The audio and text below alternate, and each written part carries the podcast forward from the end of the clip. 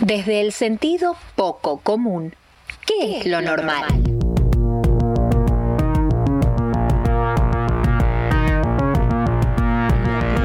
Locura cotidiana. De la mano de nuestra licenciada en psicología, Ingrid Kleiner.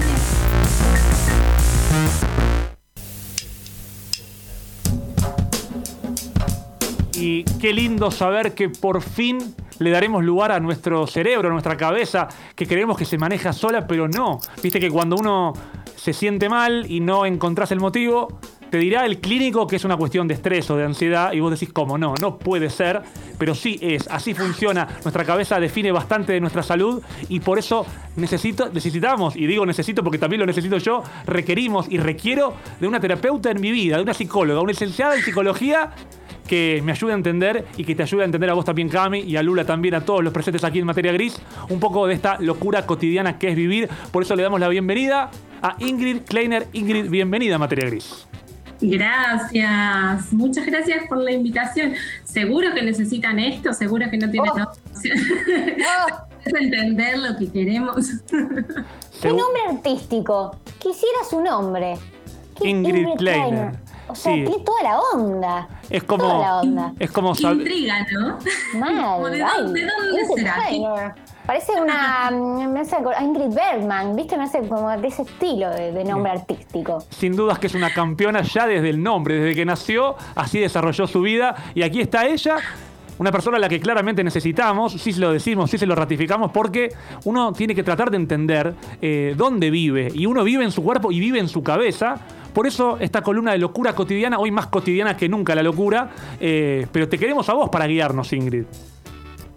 Bueno, me encanta, me encanta. No sé si hablar de necesidad es lo que me gusta. Me gusta hablar de elección. Me invitaron también como una elección. Vuelvo a lo de amor que ustedes estuvieron comentando antes. Yo estaba desde las 7 diciendo, ¿ya entro? No, no, no entro todavía. ¿Ya entro? No, no, no entro. Hay algo de esto, ¿no? Que, que es parte de la locura cotidiana. Eh, Mucha ansiedad. Mucha ansiedad. Yo les quiero preguntar para arrancar. Vamos a iniciar con una pregunta. A ver, ¿qué es lo que me pueden contar ustedes? ¿Cómo describirían la realidad hoy? La situación en la que estamos. Bien. Cami, ¿quiere arrancar usted describiendo la realidad? ¿Se anima? Sí, en una palabra diría caos. Caos. Ajá, bien. Caos. Bien. Quiero, quiero hurgar en ese caos, eh, Cami. ¿Caos por qué? Porque el caos, el caos tiene como un montón de elementos adentro. ¿Qué lo definiría como caos? Incertidumbre, miedo, eh, angustia, ansiedad, todo eso es el caos que estamos atravesando ahora, creo yo. Bien, bien. Bueno, Frustración, dicen por ahí también. Bueno. Sí, absolutamente. Mira que veo el, el universo que tenés atrás con las estrellas y también es un caos, ¿no? Pero lindo, que no temoriza tanto. Total, total, un caos lindo. un caos lindo. Bueno, por- porque yo pensaba justamente en eso, que el caos tal vez no sea tan atemorizante. O, o tal vez atemoriza, pero puedan salir cosas lindas, ¿no? Sacar eh, belleza del caos es virtud también. También, también. Para usted, señor contador indigo, ¿qué es lo, qué, ¿cómo describiría la realidad hoy? Bueno, también pienso como Cami en palabras. eh, a mí me parece que hay algo de vértigo, de, de ansiedad como palabra preponderante y de, de límites corridos, sobre todo en relación al tiempo. Eh, se perdió la noción del tiempo y eso hace que estemos como corriendo demasiado, según mi perspectiva. Me gusta. Me gusta que es un programa donde son muy observadores. Entonces es muy fácil venir y proponer algo porque se toma enseguida. Eh, algo en lo que quiero hacer foco para iniciar esta columna eh, tiene que ver justamente con que la locura es algo social, ¿no? Por lo menos desde la perspectiva en la que a mí me interesa abordarlo. Entonces, lo que sí podemos decir hoy es que es un momento de crisis o que atravesamos una crisis, ¿no? Que de repente desde el año pasado, ya el año pasado, se transformaron las rutinas, se transformó el, área laboral, se transformó lo que creíamos que teníamos con cierta certeza, cierta habituación, ¿no es cierto? Eh, a partir de la pandemia. Y esto se extendió, se está extendiendo y todavía estamos en una situación de, eh, de incertidumbre donde no tenemos las referencias del todo claras. Eh, Por supuesto que esto afecta de distinta manera en función de posibilidades que ya preexistían, ¿no? Como agudiza las desigualdades en lo económico, en lo social, en lo sanitario, en el acceso a ciertas cosas. Pero sí algo, un punto que podemos encontrar en común hoy, eh, es que es en que hay algo del orden que podemos también decir que lo que había antes era una locura, ¿no? pero, pero bueno, hoy lo que sí podemos decir es, hay algo de eso que se transformó. Entonces, estamos lidiando con un contexto de incertidumbre que nos, nos interpela en principio, ¿no? Si lo de mañana va a ser presencial o va a ser virtual y en qué hacer al respecto. Eh, hay mucha, hay mucha incertidumbre. Eh, lo que también es cierto es que a mí un poco ya me tiene un poco, eh, dije un poco varias veces, pero harto cansado que cualquier discurso arranque por esta idea de, bueno, lo que pasa que en este contexto de pandemia, ¿no? Como que uno siempre hace esta mención y uno la viene haciendo hace un año y dos meses, así como cuando se dice feliz año nuevo y ya estamos en marzo. Eh, algo parecido pasa con esto de, la pandemia, de que uno hace una constante referencia eh, a, la pandemia que uno está atravesando, como creyendo, y acá hay un poco de, expectativa positiva, de que se va a terminar. Y tal vez no se termine nunca. Eh, no lo sabemos. Incertidumbre otra vez. Sí, es verdad que hacer la mención no quiere decir que nos dejemos de angustiar por eso, ¿no? Eh, hay muchas consultas que llegan al consultorio a nivel clínico y en, todos los contextos, me animo a decir, eh, en relación al miedo, a la preocupación, al estrés, y ya desde todos los sectores de salud. Es muy importante tener en cuenta que estas son respuestas naturales en un contexto como el que estamos atravesando, ¿no? Porque muchas veces uno dice, ay, ¿qué me está pasando que no puedo dormir? ¿Qué me está pasando que tengo angustia? que, no sé, si tenía alguna adicción, esta está como por las nubes, se maximiza. Y lo que sí nos pasa es que aparecen como las soluciones mágicas. y no se trata de eso, sino en realidad de poder pensar lo que nos pasa en función del el contexto. Después, por supuesto que pasado el momento de, crisis o de sorpresa, si estas, eh, estos mismos síntomas se extienden en el tiempo y van, van increyendo si se vuelven un problema en sí, ¿no? Pero, pero probablemente la mayoría de las que están, las personas que están consultando hoy, sintiendo estas particularidades, no están consultando por algo que sea eh, patológico a nivel individual, no se puede considerar eso. ¿sí? Siempre tenemos que pensar que si es una respuesta o no en función de una situación. Eh, hay algo hay dos cosas que quiero comentar en principio. En general solemos responder a cualquier situación que nos interpela con los recursos que tenemos. Yo tengo como en el bolsillo, ¿qué es lo que hago? Bueno, voy a mi clase de yoga, voy a hacer terapia, voy a... Y eso es lo que usamos como caja de herramientas para responder a las situaciones de la vida.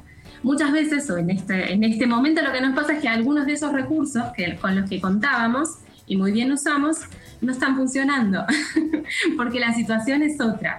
Entonces el desafío que tenemos es cómo armamos nuevos recursos como para lidiar con nuevos, nuevas situaciones y nuevos contextos. Claro, y, también entiendo que tiene que ver con un poco aceptar la, la realidad, ¿no? Porque en definitiva, uno a veces se pelea con darse cuenta que el recurso que uno habitualmente utiliza no funciona. Eh, y a veces uno insiste en la utilización del recurso y en realidad habría que percatarse de que ese recurso hoy no aplica, pero tal vez, tal vez vuelva a aplicar el día de mañana. Ahora, eh, ¿a vos se te ocurren recursos útiles hoy que no tengamos en nuestras valijas? no sé si están o no en las valijas. Yo creo que están en las valijas de varios. eh, Sí, bueno, por ejemplo, la Organización Panamericana de la Salud, sé que se habló un montón de esto, pero una de las cosas que dice es tratar de minimizar la exposición a noticias que causan angustia o ansiedad. Mm. ¿sí? No es lo mismo estar informado que escuchar eh, permanentemente cuántos números de muertos, cuántos números de enfermos, digamos, cosas que no nos llevan a poder accionar al respecto, ¿no? Eh, hay, hay, un término que tal vez lo escucharon hablar que se denomina infodemia, ¿no? Que es la, la pandemia de información falsa, vinculando a las fake news, a, las fake news y todo eso.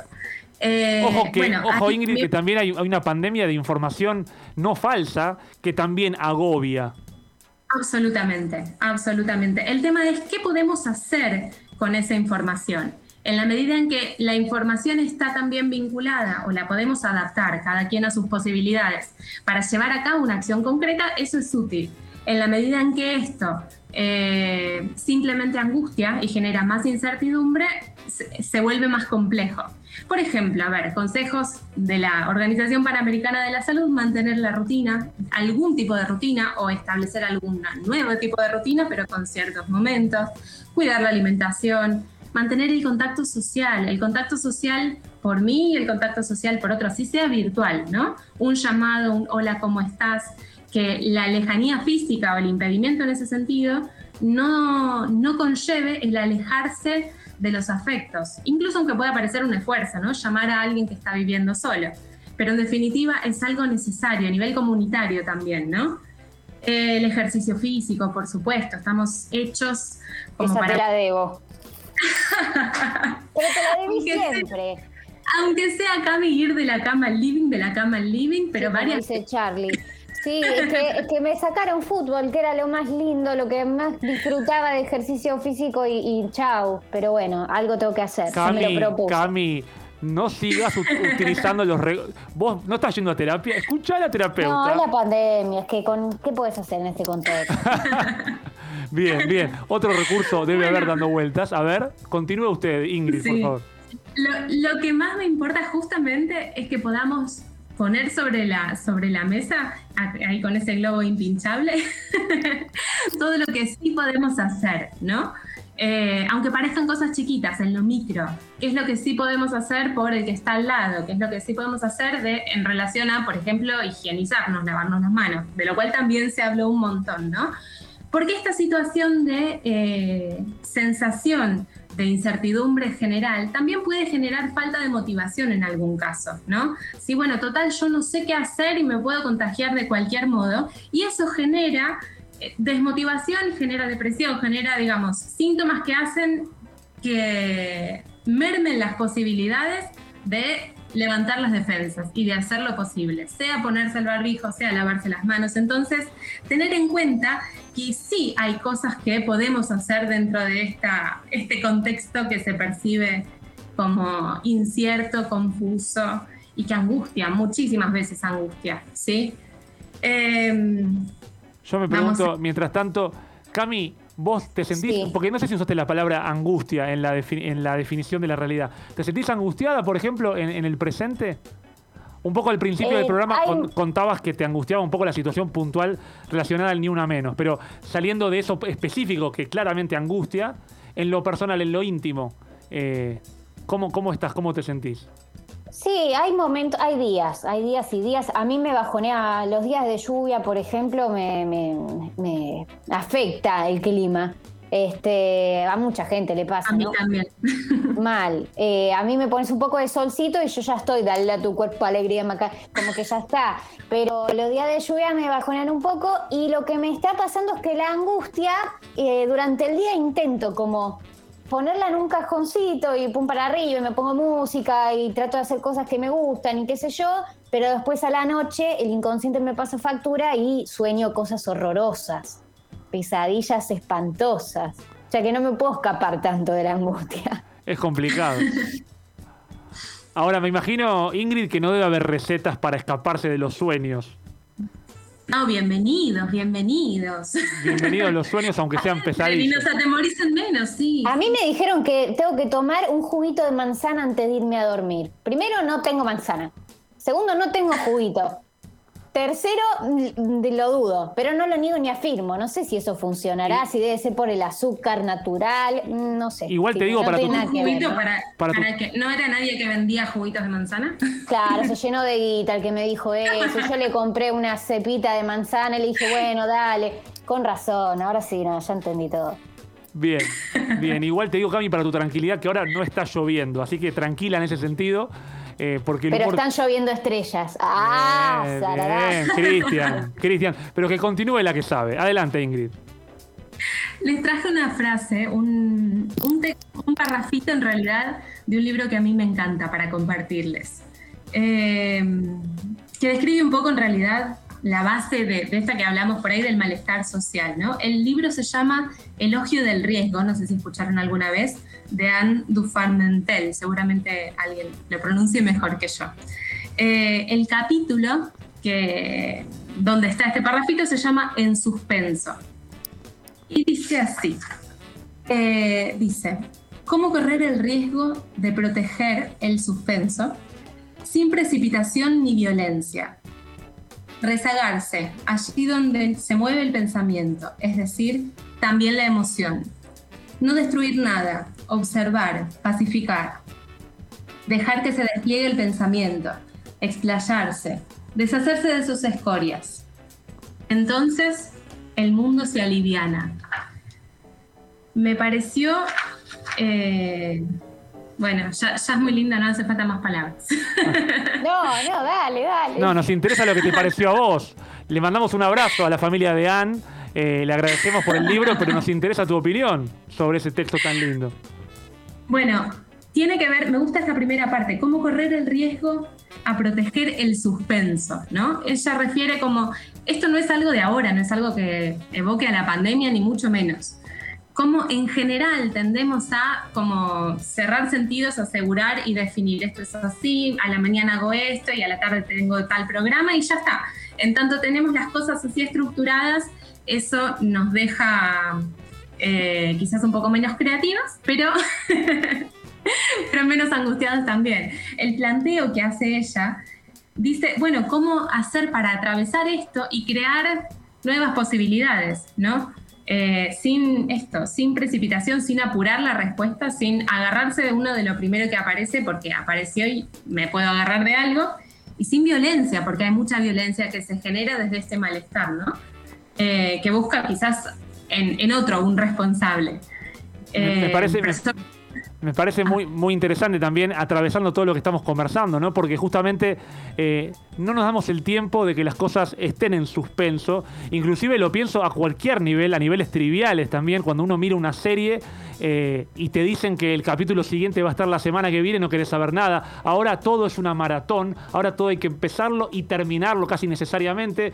Eh, y inmediatamente se opina sobre la decisión de un gobierno, por ejemplo, y al día siguiente, como las cosas cambian, la opinión tendría que haber sido otra, pero no nos tomamos el tiempo de dejar justamente que el tiempo pase para opinar con más argumentos. Hay tal ansiedad para opinar, para hacer, para decir. Eh, por eso me parece un, riesgo muy poco eh, llevado a cabo por los mortales actualmente esto de dejar las cosas en suspenso un poquito más.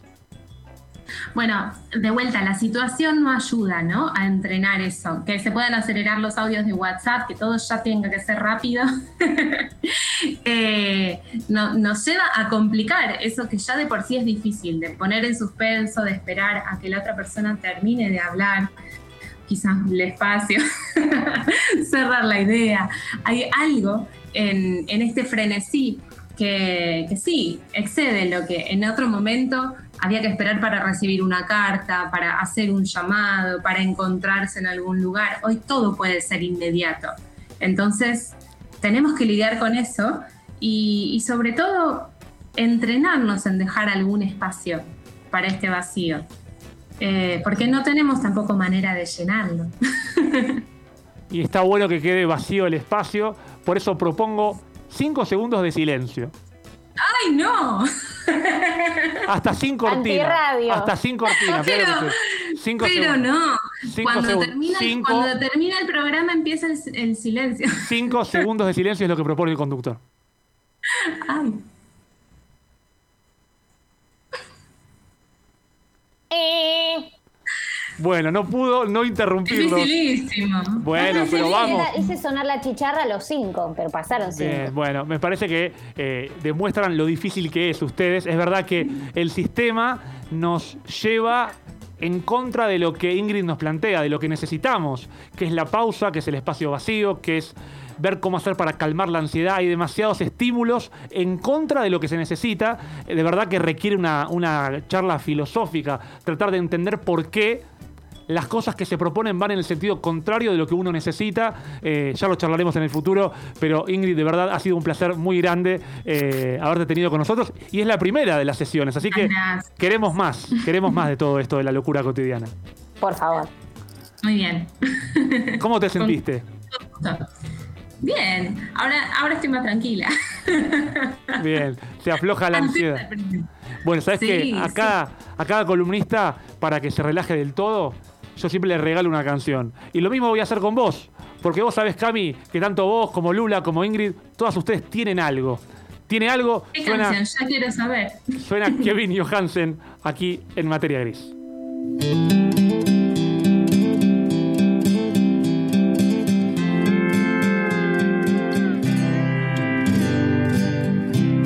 See her almost every day walking by. Doesn't seem to pay no one no mind. Doesn't give no one the time of day. Nobody's ever seen her face. You can tell she's been the object of desire. Can also tell she's grown a little tired. But everything always has to go through the eyes. She doesn't want to wear no disguise. She's an interesting little thing. She's an interesting little thing. She don't care about no diamond rings. And that makes my heart wanna sing. ¿Quién dijo que del amor no se puede vivir? ¿Quién pudo haber dicho algo así?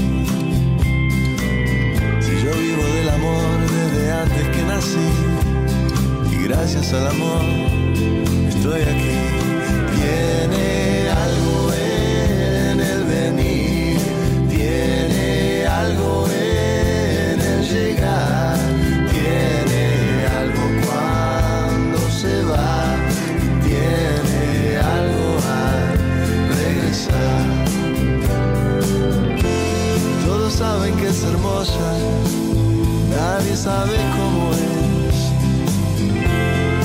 Todos saben que es adorable, ese adorable ser. Todos saben como dijo Cohen, no hace falta ver para creer, no hace falta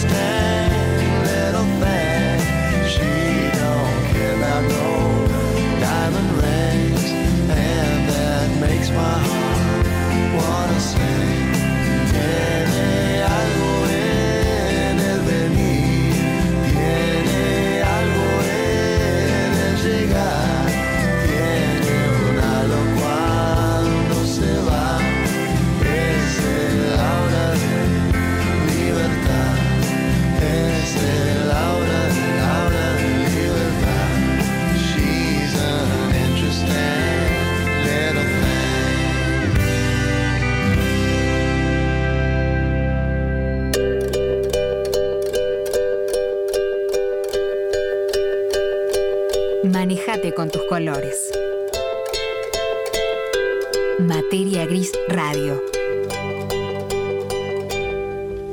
Octava temporada. Y la gente nos sigue escribiendo, pero no saben que nos estamos ya yendo del programa, terminando el materia gris del día de hoy.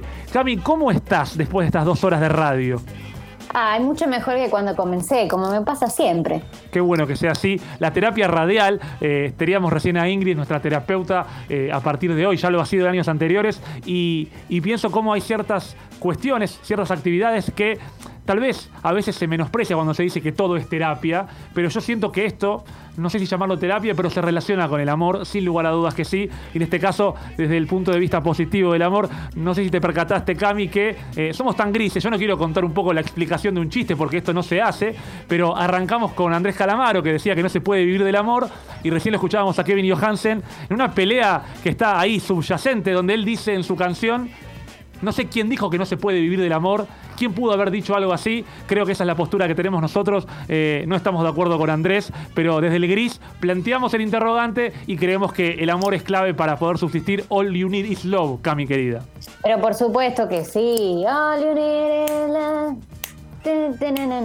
De Shakira directo a los Beatles, eh, mi querida Cami. Soy una que- rocola humana. Una rocola. Feliz de que hay oyentes que se han llevado el libro, pero que polémicamente, creo, siento, me parece, no siguen a materia gris en las redes. Eh, No, ¿cómo? Eh, no, no, bueno, pero. denuncia en vivo eh, a las oyentes, les, las oyentes en este caso, eh, que deberían seguirnos para poder llevarse el premio. y de acá a un año pueden sacar el me gusteo. Un año tienen. Y si lo sacan antes, se les retira el libro eh, mediante. Señor, no. mediante Rambón, que va directo a buscar el libro con todas las fuerzas de seguridad. Eh, Cami, alegre de, de compartir contigo una vez más materia gris. De verdad que uno de mis deseos, eh, no de cumpleaños, sino del 3 de junio, bueno, obviamente el ni una menos persistente persiste el deseo, eso lo sostenemos. Y de verdad me parece útil esta autocrítica de decir que los dos arrancamos distinto, eh, porque en definitiva el que más lo siente es el que tiene que constantemente repetirlo, aunque canse, porque es la única forma de que los demás podamos de verdad acompañar esa lucha. Así que eh, la acompañamos como deseo y ya en el aspecto mucho más trivial, eh, que podamos hacer radio juntos al lado, es un deseo que también tengo y que espero que suceda a la brevedad.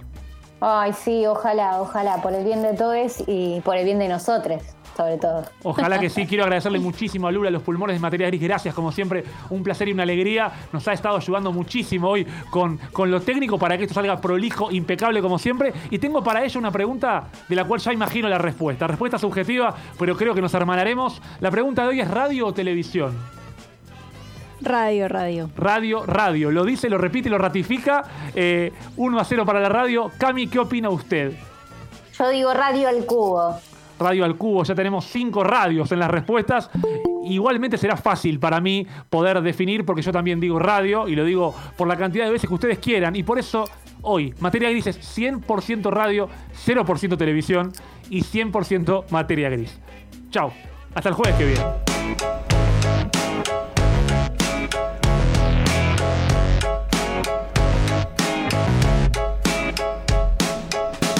Verdad es que no hay una verdad. Leí en una pared de la ciudad. Habrá sido una virtud o casualidad. Y sentí inquietud de estar a merced de tanta sed de dualidad.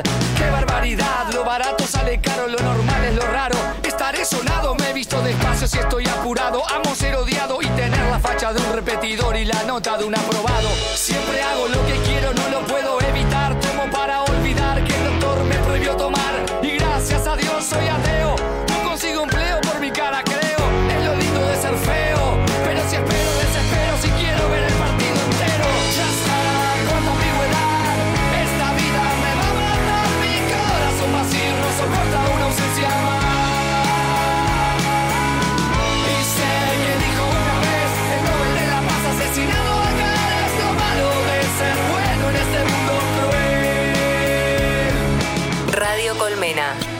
Online. El dial se jubiló. Radio Colmena. Colmena. Cultura en expansión.